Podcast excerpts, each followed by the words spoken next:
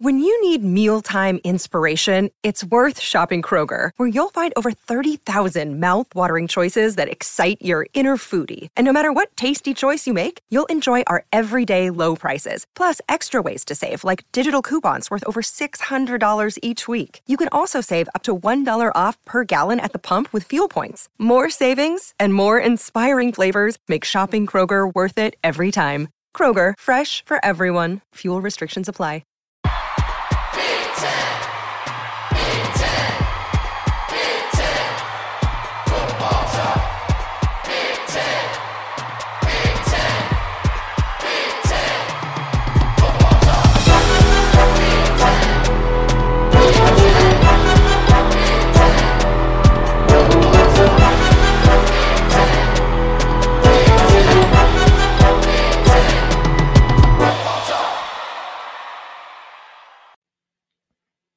What's up, everyone? Welcome to the Big Ten Football Talk Podcast. I'm your host, Zach Guggenheim. We are welcoming a special guest, Justin Adams, here to talk about Nebraska.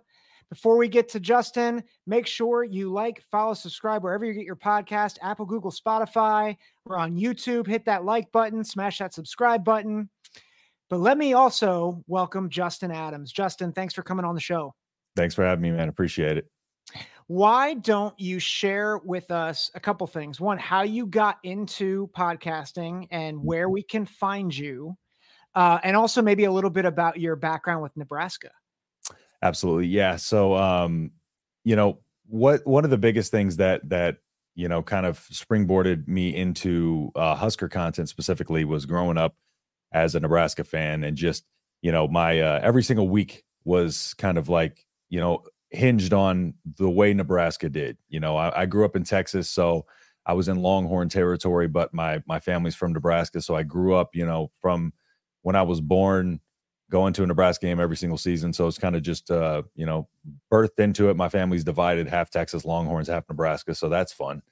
Um, and then, you know, my dream growing up was just to cover Nebraska football. Um, you know, I ended up getting into podcasting with my buddy about, uh, you know, a couple of years ago we started a fantasy football podcast, just kind of, you know, having fun with it. And then, um, you know, eventually just, you know, due to circumstances at work and stuff like that, I just couldn't find what I was passionate about. And, uh, you know, it just kind of one thing led to the next. And I was able to, you know, upgrade my stuff and um, get on with um, Nebraska football at the voice of college football over there with Mark Rogers.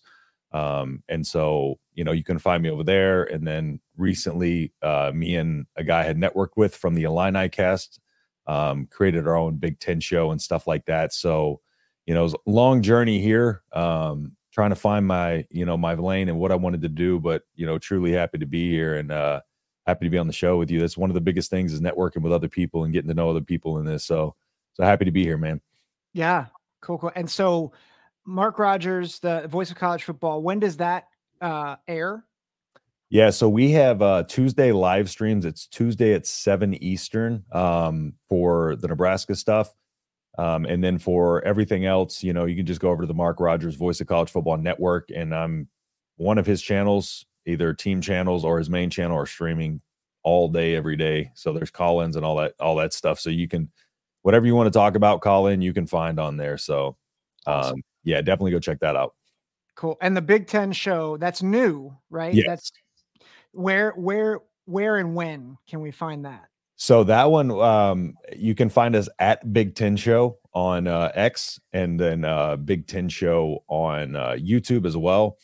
Um, might be a little hard to find just because we get buried in the algorithm. So, um, but you know it's we've got probably about 10 11 videos up right there. And uh, on that one we do kind of breaking news type of recordings and we're going to get into uh, team previews. You know for each team we're going to bring a reporter on from each team kind of break down everybody going to the season. We'll do some power rankings etc so um, a lot coming up there. Um, so that one's video oriented and then uh, on mark rogers channels i also do uh, a lot of recordings as well. So awesome. you can check all that out.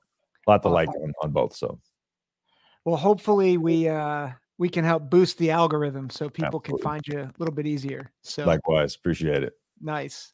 Well, I uh I'm excited. We're going to talk Nebraska and I've I, I've loved what Nebraska has done since moving on from Scott Frost. Uh, listeners from the early going know that I was a very heavy criticizer of Scott Frost, and I'm very excited about Matt Rhule. Um, this year they went five and seven, so I think a lot of people expected more, mm-hmm. but I feel like the vibe is just way different than at the end of the Scott Frost era. Um, has it felt different to you? And, and if so, why? Hundred percent. It's uh the the we could have finished with the same you know record as the last Scott Frost season, and I would have felt the same way. One of the main things that I was telling you know Nebraska fans because a lot of them coming off the season with you know being that close to bowl eligibility and then kind of you know falling off the table there at the end of the season, rattling off some some close losses there at the end that Iowa was brutal. Um, mm-hmm.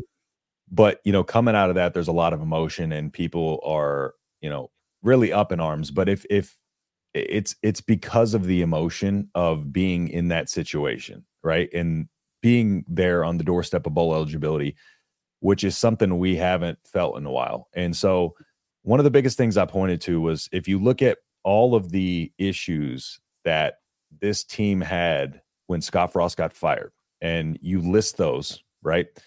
And that comes down to penalties, you know, ill-time turnovers, which which still happened. Um, you know, just lack of effort. The the team was just not cohesive. There was always some kind of friction within the um, you know organization. The the unity of the athletic department as a whole there was just no connection, no buy-in. It just felt like Scott Frost was kind of was kind of there. And, you know, there was mm-hmm. rumors about him being, you know, late to meetings or or, you know, showing up drunk to meetings after, you know, and so that kind of shows where the issues lie with Raiola. One of the biggest reasons why, you know, him and Raiola, Dylan Raiola didn't have a good connection is because he canceled one of the uh visits with uh, Raiola and did it via Zoom call. And so it's like that's a five star recruit right there, you know. And so it's little little things like that. Whereas Rhule, right? Like Rhule is also, you know, he comes from a background as uh minister preacher, and so like you can when he speaks, right? Like he he can command a room, and. There's there's leadership qualities about him that just jump off when you just hear him speak. And looking at what he has done in terms of the athletic department, right? He's there supporting and bringing recruits to women's basketball games. You know, he's out there um, buying food for the volleyball team and taking a picture. You know, it's he he's really embracing and bringing a culture in there that that wasn't there before, and and the culture is that of, you know, it's it's going to be structured. It's going to be um, done his way, but there's a camaraderie to this team and and the way that the kind of overall vibe is with the team it just has them wanting to play for each other and that that comes out on the field you can see these guys they trust each other on the field and that's leading to them playing loose and free whereas mm-hmm. before i just think it was a lot of thinking I, I you know when you when you can't play on instinct you're really really going to have a hard time playing the game of football because you're going to be slow you're going to be late on everything if you're thinking you have to be instinctive you have to react and I think that's what this team does that Scott Frost team didn't do. And, you know, at the same time, that Scott Frost team started 0 6 his first season. You know, 0 6, beat Minnesota at home. And, you know, one of the biggest things too about the naysayers to Rhule's, I was telling them is like have that same amount of patience with Rhule. What people have done in, in some some instances is carry over the impatience from the Frost era into the uh Rhule era. And and you got to reset it just like we did with Frost. You got to reset that and give him the same um the same respect and it's just a matter of what he's been able to do with you know the recruiting the recruiting is a hundred times better. I, I, mean you know landing a guy like dylan raiola and landing carter nelson and and grant brix who are our three biggest targets and we we got those guys. We didn't have to go to our secondary options. Not only that we landed a guy like Kaelin, um a, a four star you know quarterback who came in even with raiola. And and that's hard to get a four star in today's modern college football world to come in in the same class as a five star, but it's because he believes in this staff and he believes in in Coach Rhule, and um, and it, it's evident in, in everything he does. and we'll get into the to the hiring on the staff and stuff like that, and some of the uh the decisions he's made in the transfer portal. But navigating right now with a very, very, you know, we're 10 over on scholarships. So he's navigating with a that's why we have a small transfer portal class. Um, we're about 10 over in scholarships. So the numbers aren't there, but he's still, you know, recruiting and getting high impact guys and, and guys that are instantly going to come in and start. And it didn't seem like Frost had a plan. Uh, Matt Rhule definitely has a plan. Yeah. Well, and I think eh, something I, I had mentioned, and I think you're, you're just giving us so much more insight into this, but it, culture really matters in yeah. especially in college football you know mm-hmm. in, in all sports it, it, matters but culture really does matter and I, I think it was the minnesota game the first game of the season where nebraska lost in painstaking fashion again mm-hmm. and i saw everybody reacting and i was like guys it takes a long time to kind of flush that out of your system yep and i was grateful then that i think down i think it was three three or four games later, they they had a close win and they held on to it. And I was like, mm-hmm. see, like this is like this is a step in the right direction. Yeah. I, I think the other thing, and this is this is off off book, but I think a lot of people wanted uh Matt Rhule to be like Deion Sanders. And so Deion had a lot of the flash the the, the mm-hmm. flash and the style early on, and he had the big win, obviously the big win against Nebraska. But I think people didn't realize how much of the infrastructure needed to be rebuilt, and you can't do that with what De- like Deion was was uh he was kind of pasting over bad culture, whereas Matt Rhule is kind of getting it down or trying to build from ground zero again. Yeah, yeah, and the way I the way I, you know, use those two programs, like when when I think about those two programs, each of those coaches I feel like recruited the way that they absolutely had to. Okay, so with Nebraska, we have resources, we have, you know, the history. We have these things that we can recruit from and and we can point to and be like, you know, a lot of players want to come restore Nebraska's glory. Dylan Raiola talked a lot about that and a lot of these players. And the reason why Nebraska's still been able to have top 25 recruiting classes pretty consistently is because even these kids hear about what Nebraska was. And and they they go in there and they see, you know, all of the the trophies and all this other stuff and the fan support.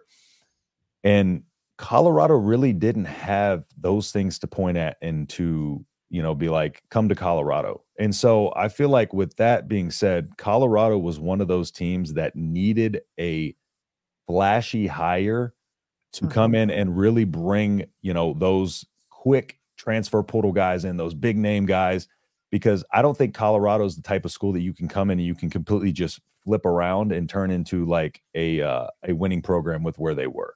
I think it's one of those things where they needed that flashy face to come in there. I don't think Matt Rhule would have moved the needle in Colorado. You know, I think he would have done well there, but I don't think that was the right fit for him. Just like, you know, Deion wouldn't been wouldn't have been the right fit in Nebraska. He's a lot of flash, not a lot of substance. He's you know not a not a good recruiter.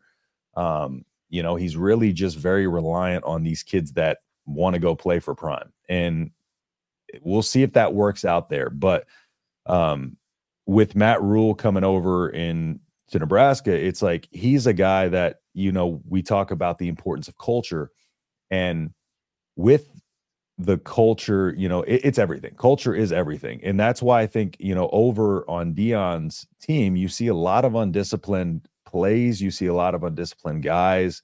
You know, you got mm-hmm. his sons going to a Paris fashion show instead of missing the first team meeting a couple days ago. Whereas, you know, there's accountability, um, you know, over on the Nebraska side and stuff like that. And it's it's the little fine-tuned details like that that I think will separate the you know the teams that can be middle of the road from the teams that can you know be back at the top and hmm.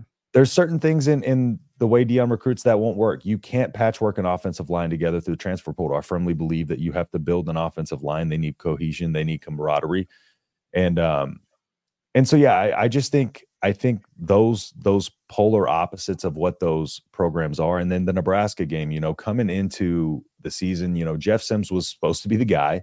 And, you know, Matt Rhule made all the right decisions up until, you know, it was time to pick a quarterback. And unfortunately, that was the the biggest decision he needed to make, and the one they got wrong was picking the wrong quarterback. Jeff Sims was not it. And um, so, you know, we went into that Colorado game with Jeff Sims, and Jeff Sims had four fumbles, fumbled four snaps, you know, in that first half. And you know what Nebraska needed to do in that game was was establish a run and wear down that small Colorado uh, defensive line, but they they kept giving them the ball back. Our defense stayed on the field, and honestly, playing at altitude, our defense got worn down after a while. You know, game was close until the end, but um, I think the trajectory of the programs is going to be completely different. And um, you know, I just the the close losses, yeah, they were still there, but the the close losses and the turnovers were two of the things that were still there. Everything else from year over year seemed to have gotten fixed. And in my opinion, turnovers are one of the easier things to coach out of kids because I mean, ball security is something that can be t- taught. You know, eh, there's certain things athletically and intangibles and innately that can't be developed.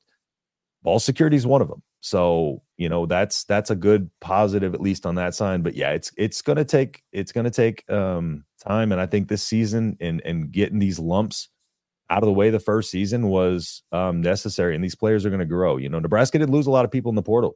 We didn't yeah. lose really any any um, big talent in the portal, and and I think that's another thing culture wise. You know, these players in the world of transfer portal want to be there and want to play for him and want to be part of this.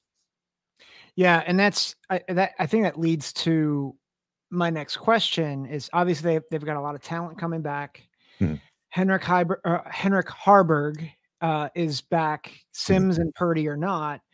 But I didn't realize this, but Haarberg had all their wins. He was five and three. The other guys were over. Mm-hmm. And, you know, Haarberg had some flashes, certainly had some moments where you're like, oof, this is rough. Yeah. But like he he was certainly the guy going forward. Is is he the definitive starter next year? Or do you think Raiola or another quarterback comes in and competes for the job next year? It's uh it's it's Raiola's to lose right now. Um really? Okay. Yeah.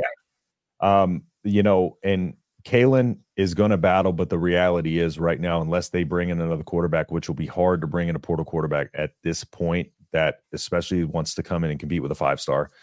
Um, you know, Heinrich Haarberg is a very good athlete. Um, he's just very limited as a quarterback, and especially with the way that they want to run this offense. So he was very dependent on his legs, and then as the season went along, you know, it, it, very early on in the season when when he first started, you know, he was he was very physical and you know was was see an opening and he would take it and he, you know he would run into the interior line he would lower shoulder into a guy but we had him running 20, 22 times a game. And over the course of the season, you started to see him get a little bit more hesitant as he was, um, you know, would run towards the line of scrimmage. He would kind of hunker down a little bit and be a little bit more hesitant to attack, which led to a lot of those runs that he was getting not turning into into yards. And, and you saw our points per game suffer.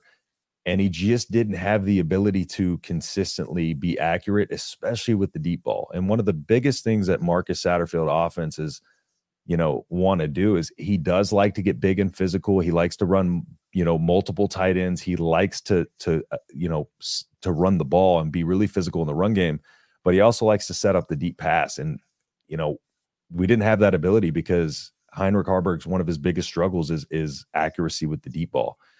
And that's one of Raiola's biggest strengths. And so Haarberg is very much, yeah, I, I consider him like a Taysom, Taysom Hill type of quarterback where he can make throws, but if you ask too much of him, if you ask him to read a defense, if you ask him to look at post snap, you know, coverages, you know, try to distinguish a shell defense. Are they running zone? Are they running man? Cover two, cover three. It's you're not really going to get him to do that. You're also not going to get him to go through his progressions. It's it's it's a read and he's out, and that made the offense really really hard to run. It's hard to to run an offense with a quarterback who's a running guy who can only make one read and out, especially with our entire receiving core basically being down to true freshmen. Um, our, our, entire rec- receiving core got injured. Marcus yeah. Washington was our most tenured. Um, he got injured. Isaiah Garcia Castaneda got injured, and we lost Trey Palmer to the draft the previous year. And so it, it was it was a lot of struggle. Um, but you know, I think Heinrich Haarberg is going to be a good leader and mentor in that locker room to these guys. but it's it's uh it's Dylan's to lose right now. It's it's probably going to be him. With with that, you know, obviously there was a lot of smoke with Dylan to Nebraska. It was a big win. You know, he was committed to Ohio State, then he was committed to Georgia.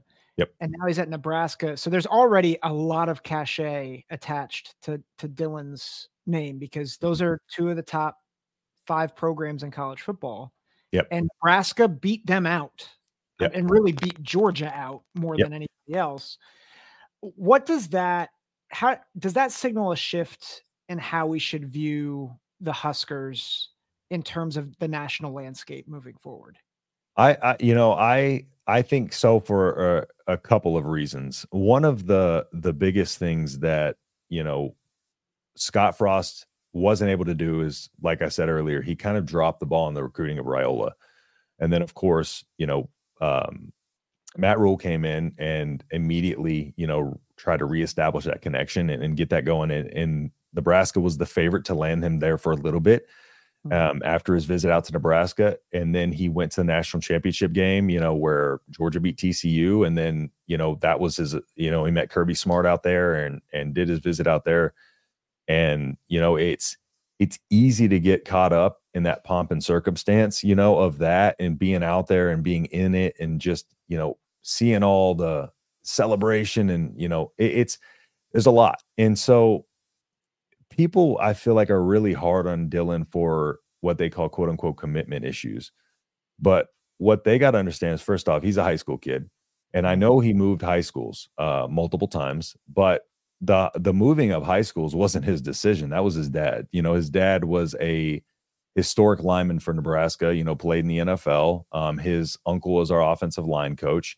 So there's there's been those connections there, and of course, you know, he's from Nebraska. Um, and well from Hawaii, but you know his dad played in Nebraska, so he lived. Uh, so it, it's and and he's always there. So it's one of those things where it's like it was the legacy versus you know the the Georgia, the top of the top, and Hmm.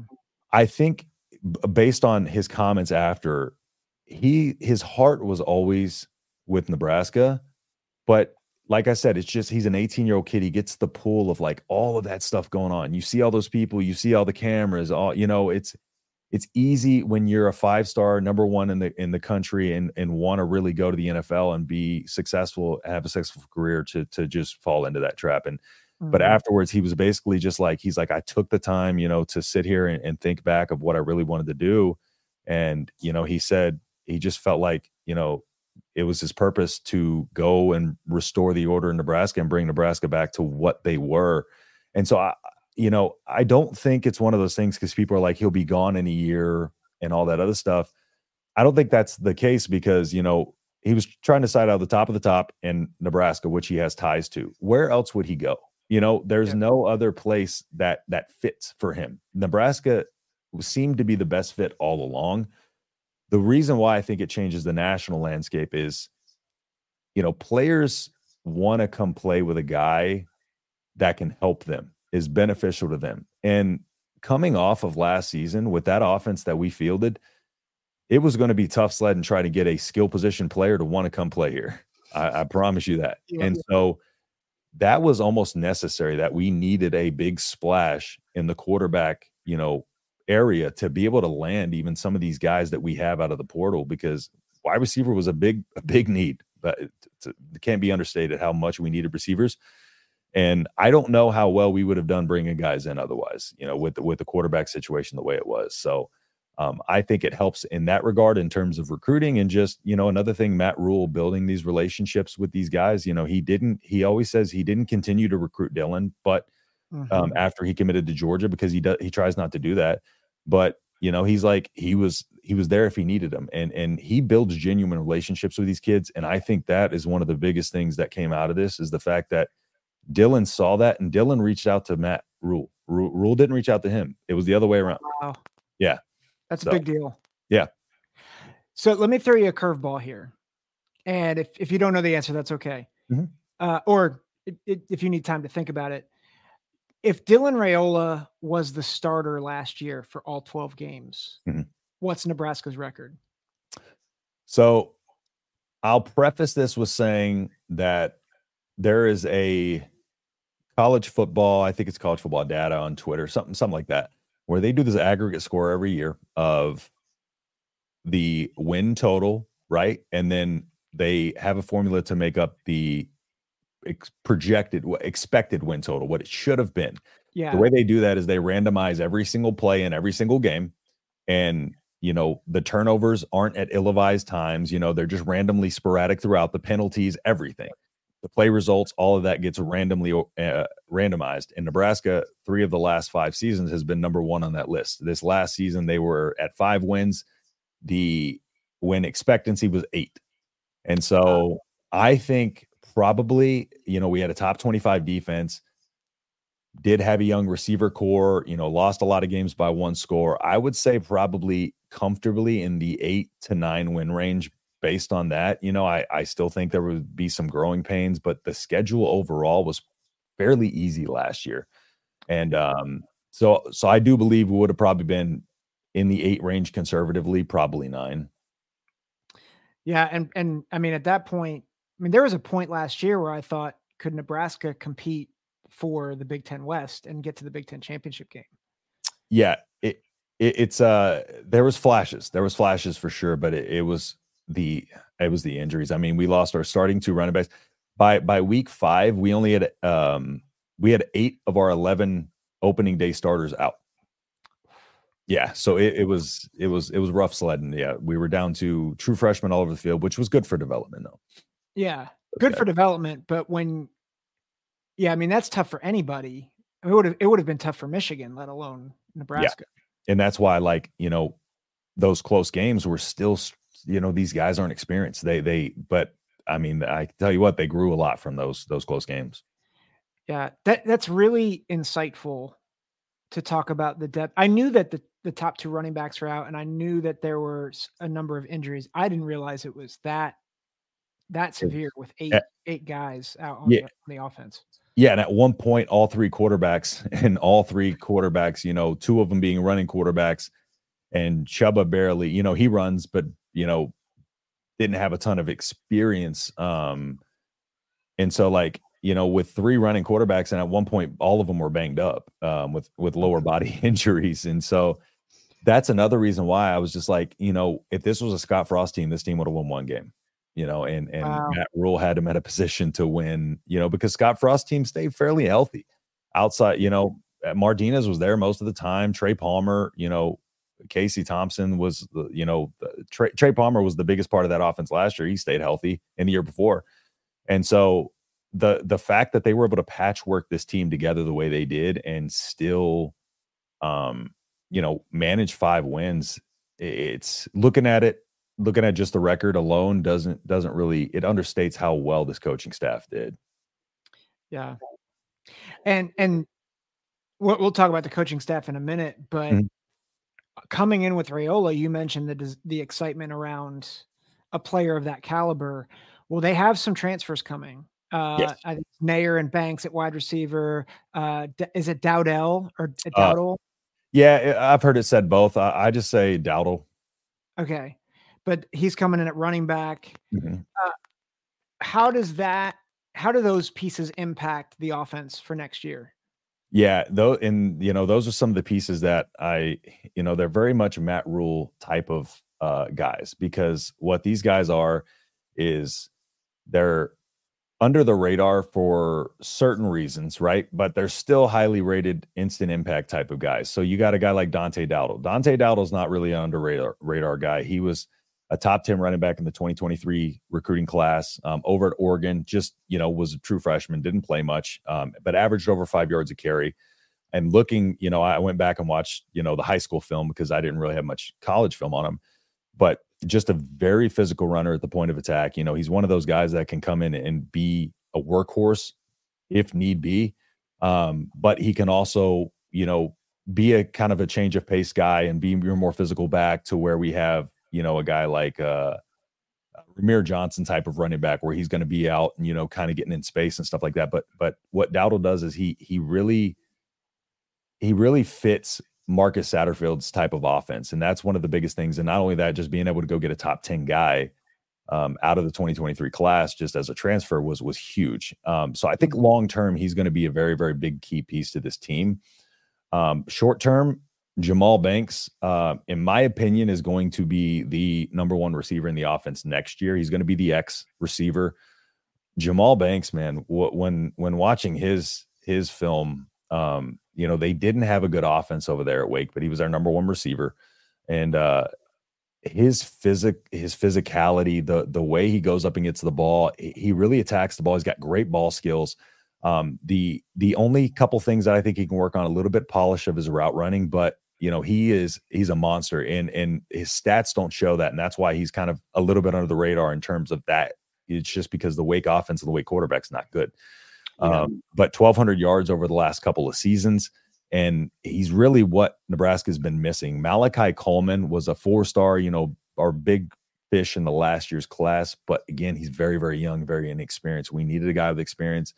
Jahmal Banks is is you know he's got uh, three seasons under his belt, so he's going to be a key piece. And Isaiah Neyor from Texas is very interesting. Um, to look at what Isaiah Neyor, you know how good he is, you have to go back to Wyoming before he transferred to Texas. Um, he had, I believe, over over 1,200 yards um, there, and and a single season. I, I can't quite remember off top of my head, but at Wyoming, very very good. He went over to Texas in uh, 2022, coming into the season, he was supposed to be, um, you know, compete with Xavier Worthy for the number one wide receiver role, and he was supposed to be a big, big key cog in that offense. Well, you know, he got injured um, in the spring game, and so he had to set out all of 2022. Well, then you know, 2023 came around, and they made a little switch, and then he he struggled to get you know, with the co- uh, the coaching staff change, he struggled to get onto the field after that. Had one reception for 14 yards, but looking back at his tape, you know, now he's a year removed from the ACL tear, and looking back at what he did, you know, that's these guys recover 100% from ACL tears. You know, uh, nowadays in modern medicine, what he does is he he's going to be he's a big body guy too, but and he can also go up and get 50 50 balls, but he's a deep stretch guy. He runs a 4 4 40. The dude can can absolutely fly. And so he is going to be the absolute, you know, 1B to Jahmal Banks's 1A, where Jahmal Banks is going to be that sure-handed reception type of guy Mm. and the red zone type of guy. And Isaiah Neyor can do a little bit of both, but you want to get the ball in his hands and get him in space and and try to hit him on on deep routes because in the open field he's he's a handful. But um, yeah, I think I think it's kind of one of those things where Jahmal Banks is probably going to have the biggest impact next year, followed by Neyor, um, and then you know Gabe Ervin's coming back, so our running back room's a little bit more bolstered. But I think Dante Dowdell, career wise, is going to have a great career at Nebraska for sure. Well, it's helpful to you know every every player that we just talked about. You described big, physical. Yep. Which even with with Neyor, you know, as a speedster, like big body physicality, which I think it's helpful because I remember seeing, uh, I think almost every Nebraska game, seeing people say Marcus Satterfield's not it at OC, and this is not. But it's just there's a reality that if you want to be a physical team, but you don't have the key pieces to be physical, Yeah. then it's hard to do what you want to do. Mhm. Um, and so I'm excited. At, just as you're talking about, I'm excited to see what this new look Cornhusker team will look like under Satterfield in year two. Because I think, I think we'll get to see just more of what Satterfield brings to the table as a coordinator. Mhm. But also, we're going to get to see. I think we're going to get to see at least flashes of of what Dylan Raiola can do with with an actually good wide receiving core and a good running back core. So Absolutely. And and Satterfield much maligned for, you know, I I don't understand because if people are going to be patient with Rhule, they have to be patient with Satterfield for the same reasons I mentioned in the offensive. He can't go out there and play. You know, he can only work with what he's got and and he did the best he could with what he had and he didn't have a lot. And so, you know, I, I think it's going to really, you know, like I said, he likes to throw the deep ball and we couldn't even throw the deep ball. So he, he what we're going to see next year is going to be completely different. It's going to be more more to um more to his strengths and it's just all about like like kind of talked about getting his type of personnel in there, getting these big physical guys in there to to run the style of offense he wants and and really impose his will there. But yeah, Satterfield was getting a lot of a lot of heat and uh people got to be patient with him too. Look at a Baylor. I mean, over at uh, Carolina, he had you know, uh, I, I, believe it was like 4,800 uh, yards passing, 2,600 yard rushing. So he does, you know, it, it's it's one of those things where he likes to throw and run the ball. And then over at Baylor, he had his most balanced offense. I believe it was like 265 um, passing, 160 uh, running per game. And so, like you know, his offenses has shown success and shown balance, but um, you know, people just got to be patient. Yep. What one move that they made that might help bolster that offense too? Glenn Thomas comes in as a co-offensive coordinator. Uh, he was the quarterback coach from the Steelers. Uh, mm. how does that help moving forward? Yeah, and this is another one where where people were a little bit upset because uh, a lot of Nebraska fans had their heart set on Daniel Holgorsen. Um. Dana Holgorsen, though the the you know, he, and Dana Holgorsen still might come over as an analyst just because he's getting so much money from his buyout with uh, University of Houston. So like he, he sometimes that happens where these guys will come over and they'll take less pay because they're collecting that big buyout. Yeah. The only problem I see with Holgorsen is that Holgorsen's a very type A personality. He's very he's very outside the box, and you know he comes from Mike Leach. So, um, it, Holgorsen and Rhule are both type A personalities. The one difference is Matt Rhule's biggest focus is recruiting, and Dana Holgorsen hates recruiting, and so uh, that's why I saw a little bit of a potential issue when they were meeting there. Yeah. Um, and I think that's why, you know, he he went to Glenn Thomas first um, after that meeting because it's somebody he trusts. He's uh, Glenn Thomas has worked with Matt Rhule at Temple and Baylor. He was with him at, at in both of his rebuilds there. Um, you know, and he's got he's got a history of success. You know, he 2012 to 2014 he helped uh, develop Matt Ryan. And Matt Ryan had two of his three Pro, Pro Bowls in the time he was there, and um, you know he was number one in completion percentage for the only time in his career, Matt Ryan was during uh, Glenn Thomas's time there as the co-OC and QB coach. Um, went over to Temple, you know, helped develop PJ Walker over there, brought them from like a hundredth um, in scoring to 42nd um, in two seasons. You know, over at Baylor, brought them from 98th in scoring to 27th in scoring. Um, helped develop Charlie Brewer over there. So, yeah, um, you know, Charlie Brewer was a was a 2019 Davy O'Brien finalist. And then not only that, he went over to UNLV and ASU and helped develop their run games there. Charles Charles Williams set the program rushing record. Xavier Valladay, you know, was 10th in ASU history in in rushing yards. And Trenton Bourguet, the, the ASU quarterback in 2022, uh, had the uh, all-time completion percent uh, lead at 71.4%.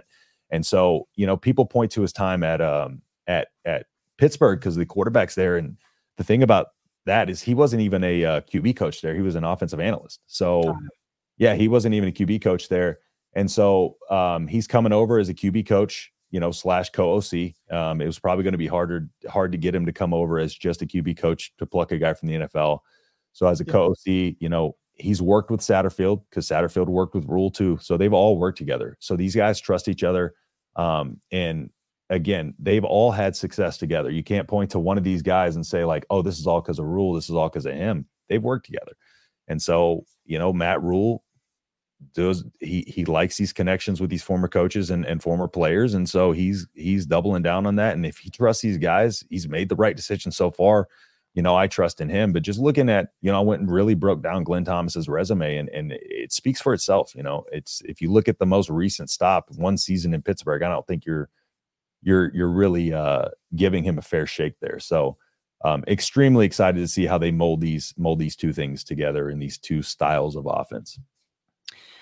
Yeah, and it, I, you know, there's always, particularly when things aren't going as well as you wish. There's always a bit of, well, this is the the hire I would like, and this is going to fix all the things. Mm-hmm. And it, I think, you know, we we go back to culture. If you want to form culture and you want to form consistency and continuity, you don't go and get the splash hire necessarily. You go and get the guys who are going to help build the foundation. Exactly. And you know he's ha- he has history with Glenn Thomas, obviously has history with Marcus Satterfield, and so I think I think a lot of what you're saying makes a lot of sense. Also, I, I think it's easy to scapegoat Pittsburgh because Kenny Pickett has looked not very good. no, no, Mason probably putting yeah. it probably putting it kindly. Yeah, uh, but the track record that you just gave us makes it much more palatable to say, hey, this is this is not a bad hire. In fact, this could be a potentially great hire for Nebraska. Exactly. In in uh, you know, I, I, think he's just one of those names that's that's kind of flown under the radar under the Rhule tutelage because he wasn't one of the guys that followed him over. Um, you know, Rhule, I feel like his his name value, you know, when he came to Nebraska kind of elevated just because it's a big hire. You know, getting hired in Nebraska is a big hire. Um, and then coming off of the Panthers stint, um, you know, he's it was a little bit one of those things where his his name value dropped. And and so like coming over, you know, you see the guys like Satterfield come over and they're they're widely regarded names, and he hires this guy Glenn Thomas. Um, and, and so it's I think it's easy to sit here and, and look back and, and, and see like and think to yourself like who is this guy, you know? yeah. But kind of like you know we alluded to, it's just he's his track record is success and again like Rhule I one of the biggest things I respect about Rhule's in the modern college football world of NIL, and it's like the wild, wild west. Everything's moving, a ton of moving parts. He still finds a way to be patient and and not. It's very probably easy to want to make a big splash hire and be, you know, blasted on social media and and have all this attention to the organization, but but he trusts in his plan and his staff so much that he is still sticking to those guys no matter what you know everywhere he's mm-hmm. been he's stick with these guys that that have made him successful and i think that's one of the things that some of these coaches do you know some of these coaches will go get a job somewhere and they just try to bring on a bunch of these big name guys um, to help them but yeah it's he stuck the same method with his style of recruiting you know looking for these under the radar type of guys but now he's he's able to recruit some of the top guys as well. But he he sticks to what he knows and what he did at temple and baylor there's still elements of that here even in this uh this changing college football landscape. So yeah.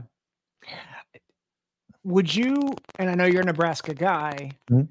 but i think could could we make the case that the Nebraska coaching staff is maybe the most underrated staff in the Big Ten?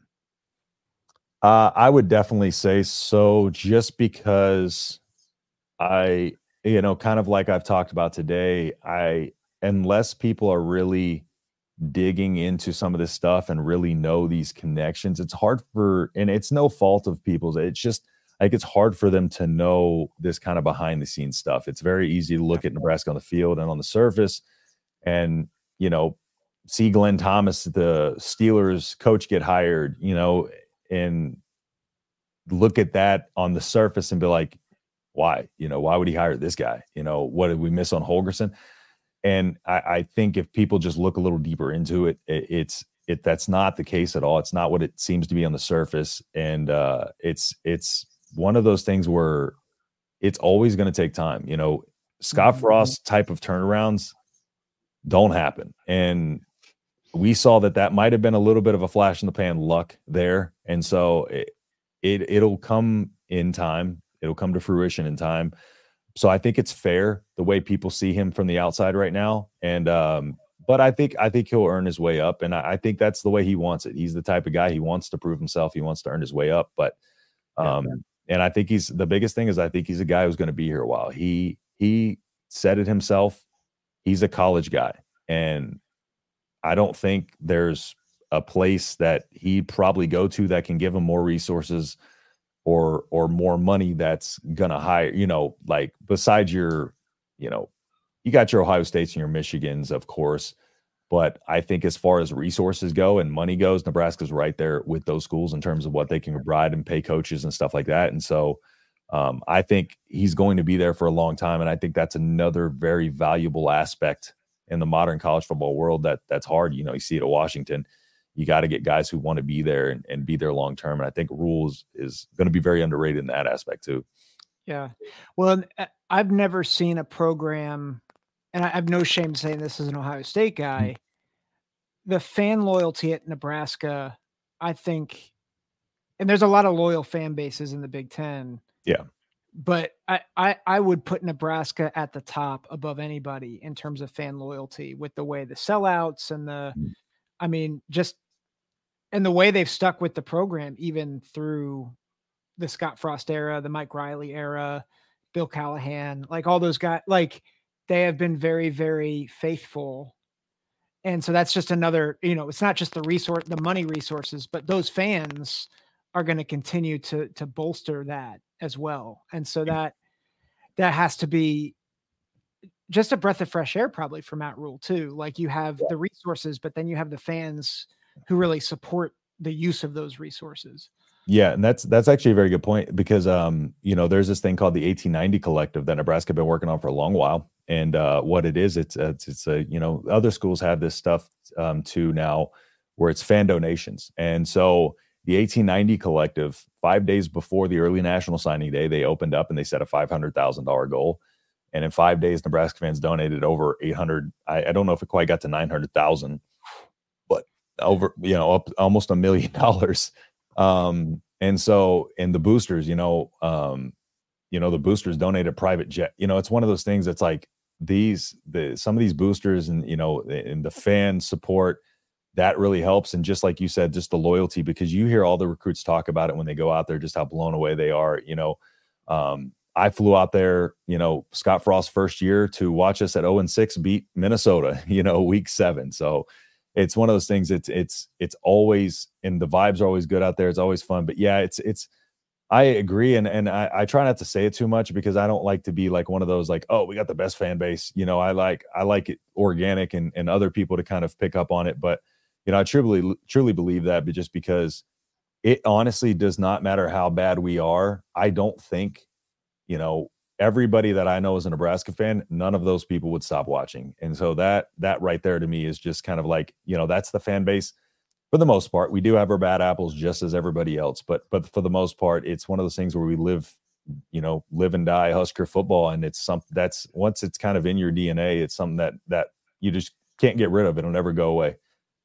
That's good stuff. So let me let me ask a quick uh, two last quick questions here. 1st mm-hmm. is this defensively, uh, they they really played well. You said top 25 in the country. I think really played like they they deserve that black shirt moniker. Uh, do you see them repeating that in 2024? Yeah, I do. And um, you know, Tony White brought in the 335 from Syracuse and and uh what he was able to do with the talent that we we had on the team, you know, based on what our defense looked like last year, year over year into this year. And and what it really was is you know there's a lot of physicality um and you look at the team you know when when they stand a guy up there's hats flying to the ball. You know everybody is getting to the ball. Mm-hmm. nobody's giving up on a play. There's no you know the tackling issues that we had under scott frost you know we're tackling in the open field we're making it we're, we're being gap sound on runs you know it, it's the little things that it's the little fundamental things that that tony white's brought in but also schematically the 335 is hard to prepare for because you know you have the jack and the rover position and they're moving all over the field. You know you got those versatile linebackers that can drop in the secondary like isaac gifford. They can drop into the secondary. They can come off the edge. They can play in the middle you know. Those guys are all over the field. And so you never know which guy is going to drop into coverage you never know which guy is going to rush you never know if they're going to bring you know a blitz um, and so it's a lot of confusion on the defensive side and i think that scheme really really has has thrown a lot of people off, and the way Tony Tony White schemes it up is is to perfection. Um, the biggest thing about this defense is we're turning eight of the 11 starters. Um, and not only that, we've gone out and bolstered um, that a little bit in the uh, in the linebacker uh, room because we went out and got Stefon Thompson from Syracuse. You know, Stefon Thompson um, was with Tony White over at um, over at Syracuse. And you know, he his freshman year, he came out of the gates, was the first freshman, true freshman starter in Syracuse in 10 years. And okay. uh, so yeah, started immediately, came out and had a great season. You know, he had his uh four, I think he was uh four forced fumbles, which was first in the uh I think it was first in the ACC. I can't quite remember the stats off the top of my head. But then um, going into his, you know, second freshman season, because 2020 was his freshman season, the COVID year, um, he was second in the team in tackles that year and um, you know was second behind Michael Jones, who ended up going and actually playing in the NFL. Um, not not very long, but that's the type of guy who's behind. Was on the uh, Butkus Award finalist list. So, yeah. but but uh, he was supposed to be the guy that took over whenever Michael Jones left for the NFL. but then he tore his ACL in 2022. Again, very similar mm-hmm. story to the to the Isaiah Neyor.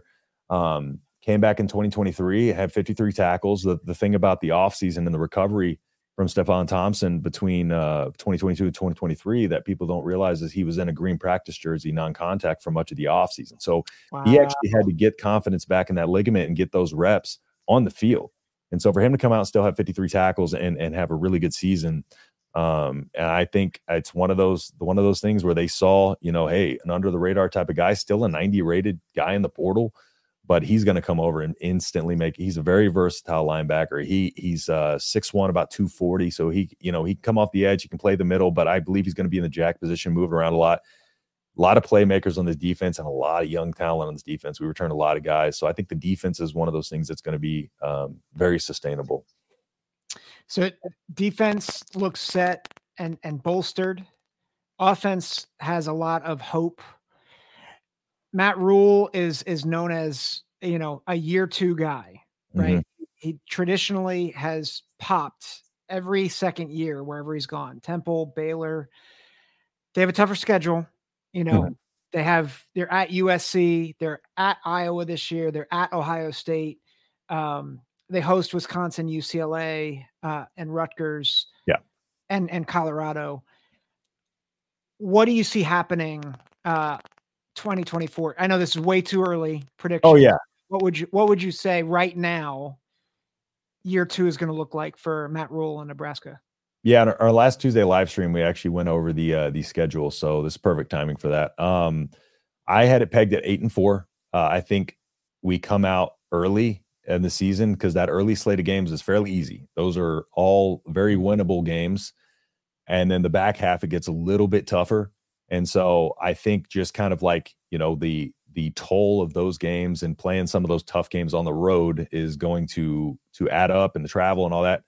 And so I think the back half is where we're going to kind of drop a few of those games. But I think if we can, especially at the end of the season, if we can win like maybe two of the last three, um, I think that would be big going into the offseason. But you know, I, I I peg it at an eight and eight and four um, schedule, just trying to be um, that's probably about my middle of the road. I would say the floor is, you know, probably six wins, and then the ceiling, I would have to, I would have to go back over to look at the. I try not to look at the ceiling because I usually am let down. So, but yeah, it's it's a easy front half, relentless back half. But the good thing about that is that gives Raiola time to get in there mm-hmm. and develop and get these young guys time to get in there and develop. The the schedule couldn't have worked out more perfect in in in that instance um, because we are such a young team. It is going to be good for him to get in there and get some of those. I'm not going to say easy games because nothing's been easy for us, but those more winnable, easier games. You know.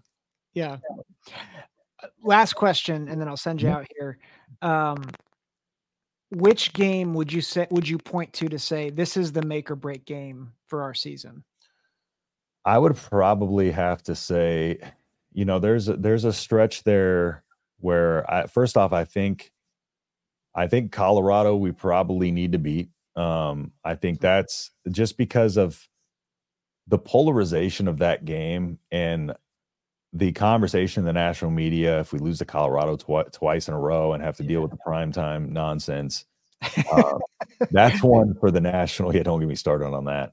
That's one for the for the national, um, you know, kind of overall view. But I think in regards to just the schedule, I, I I really think we need to finally pull like an an upset of some kind. You know, it seems like we haven't had a we haven't had a, a win against a ranked opponent and uh was it since 2019 or something like that or it's been a long time since we won against top 25 opponent i think that is going to be a key this year is trying to finally get over the hump in one of those instances. You know, I think it's going to be one of those where we have to kind of break a trend somewhere. And I think that's a good start. I think there is going to be some some on this schedule some teams that may sneak in the back half of the top 25, you know, and I think and even going on on and competing with a team like you know, an Ohio State and, and and keeping it close with them on top of maybe pulling a, a, top 25 upset or, you know, pulling off a couple of of one score victories. I don't think there's any one game I can point to and say, you know, this is a must win. I think it's just and I think year three we can start to do that. I think in year two it's still going to see a lot of these things progress, and um, I think it's just little little notches in the cap that we haven't been able to get over the hump, and that's like beating you know getting that monkey off the back of not beating a top twenty five team of making a bowl game and stuff like that. So, yeah, that makes a lot of sense. I I have I have Nebraska at USC circled. Yeah. Because I think if if Raiola can play well and they are physical, although I, I think D'Anton Lynn, that hire was really good for USC. Mhm. Um but I could see where the physicality, even at Southern Cal, could Yeah. really mess with the Trojans. Yeah, and and we alluded to this uh, on our show when we were talking about, you know, is this a preview of what's to come with the Big Ten? You know, the the Big Ten going against the Pac-12, the national championship game, the top of the top. You know, was that kind of a wake up call for the Pac-12 to be like, okay, like maybe we're going to have to adjust a little bit more to the Big Ten style of play because they kind of got bullied. Yep. And you know, that's another thing that I'm not sure is what's going to happen with these, you know, Pac-12 teams come over that aren't used to the physicality.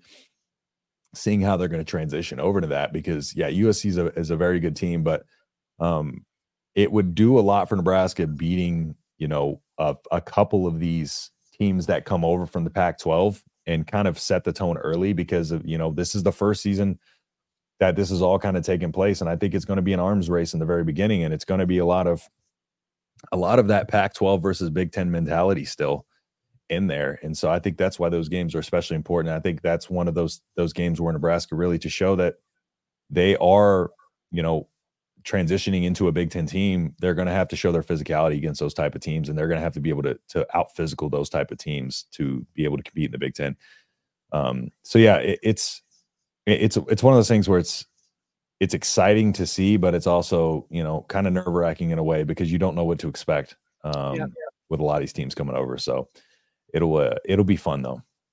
Yeah. Well, this has been fun. So thank you, Justin, for coming on the show. Again, real quick, where can we find you uh, on your shows and on social media?